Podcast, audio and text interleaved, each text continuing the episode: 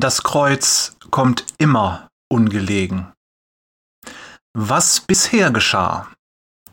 Christian kehrt vom Krankenhausbesuch zum Parkplatz zurück. Mehrere Stunden hatte er bei seinem Vater verbracht und um Geduld und tätige Liebe gerungen.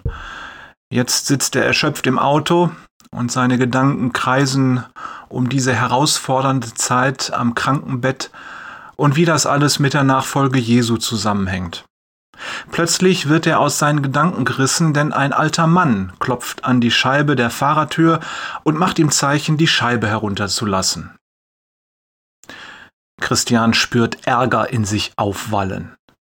Da ist er wieder, denkt er und legt die Hand auf den Bauch, schon das zweite Mal heute. Mühsam kämpft er die Aufwallung nieder. Der alte Mann dreht noch einmal seine Hand als Zeichen, die Seitenscheibe herunterzulassen. Christian spürt Widerwillen. Allein diese Bewegung geht ihm auf die Nerven. Sie ist irgendwie äh, übergriffig. Er besinnt sich kurz und ein Gedanke schießt ihm durch den Kopf. Das Kreuz kommt immer ungelegen, mein Lieber. Tief atmet er aus, dann gibt er sich einen Ruck und drückt auf den Schalter, der die Scheibe nach unten fährt. Der Mann beugt sich vor und Christian weht ein Geruch zwischen Alkoholfahne und verfaulten Zähnen entgegen.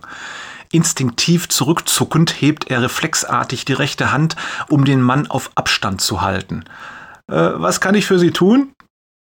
Komisch, geht ihm dabei auf wie automatisch wir Menschen ins Formale wechseln, wenn wir die Not eines anderen zwar sehen, aber innerlich hoffen, nichts mit ihm zu tun zu bekommen.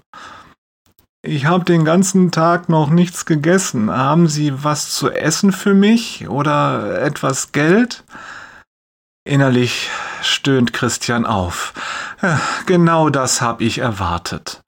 Dabei hat er einfach keine Lust mehr. Er will nur noch nach Hause, etwas essen und kurz aufs Sofa. Dann morgen in der Frühe aufstehen, um wenigstens noch einen Teil der Arbeit zu erledigen, die er eigentlich heute Abend schaffen wollte. Christian atmet tief durch und schaut den alten Mann an. Ich habe kein Geld dabei, das ich Ihnen geben könnte, und zum Essen habe ich auch nichts bei mir. Das Gesicht des Mannes ist ohne Regung ob er glaubt, was er da gehört hat, oder ob er es für eine der üblichen Floskeln hält, um ihn schnell loszuwerden, verrät er mit keiner Miene. Schönen Abend. Er wendet sich zum Gehen. Äh, warum, Herr? Christian schließt die Augen. Warum jetzt? Du kennst meinen Abend. Ich fühl mich mies. Ich weiß, dass es nicht richtig ist, diesen Mann wegzuschicken, aber du weißt, ich habe wirklich kein Geld dabei, außer dem 50-Euro-Schein. Willst du damit sagen, du bist alternativlos? Spöttisch hallt diese Frage in seinem Kopf nach. Christian schüttelt den Kopf. Werd mal kreativ. Wenn Gott dich fordert, dann gibt er auch die Mittel. Er wünscht sich deine Hingabe, dein Vertrauen, dein Herz. Alles andere gibt er. Christian muss an einen Bibelvers denken und er hat das Gefühl, diese Stimme spricht direkt zu ihm persönlich. Frei nach Matthäus 25, 37 bis 40. Irgendwann wirst du fragen, Herr, wann hab ich dich denn hungrig gesehen und dir zu essen gegeben? Und Jesus wird dir antworten, ich sage dir, was immer du für einen meiner Brüder getan hast, und wäre er noch so gering geachtet gewesen, das hast du für mich getan. Christian muss grinsen. Das ist ja eine Verheißung. Er wird mich das fragen. Ich werde immer bei ihm sein. Ja, meldet sich diese Stimme, aber du wirst dich nicht erinnern. Du wirst dich an solche Augenblicke wie diesen nicht erinnern. Denn dein Kreuz wird für dich selbstverständlich werden und du wirst ihm nicht ausweichen. Du gehst den schmalen Pfad der Selbstverleugnung, um Jesus Ehre zu machen, und das, mein Lieber, das ist der Weg zum Himmel.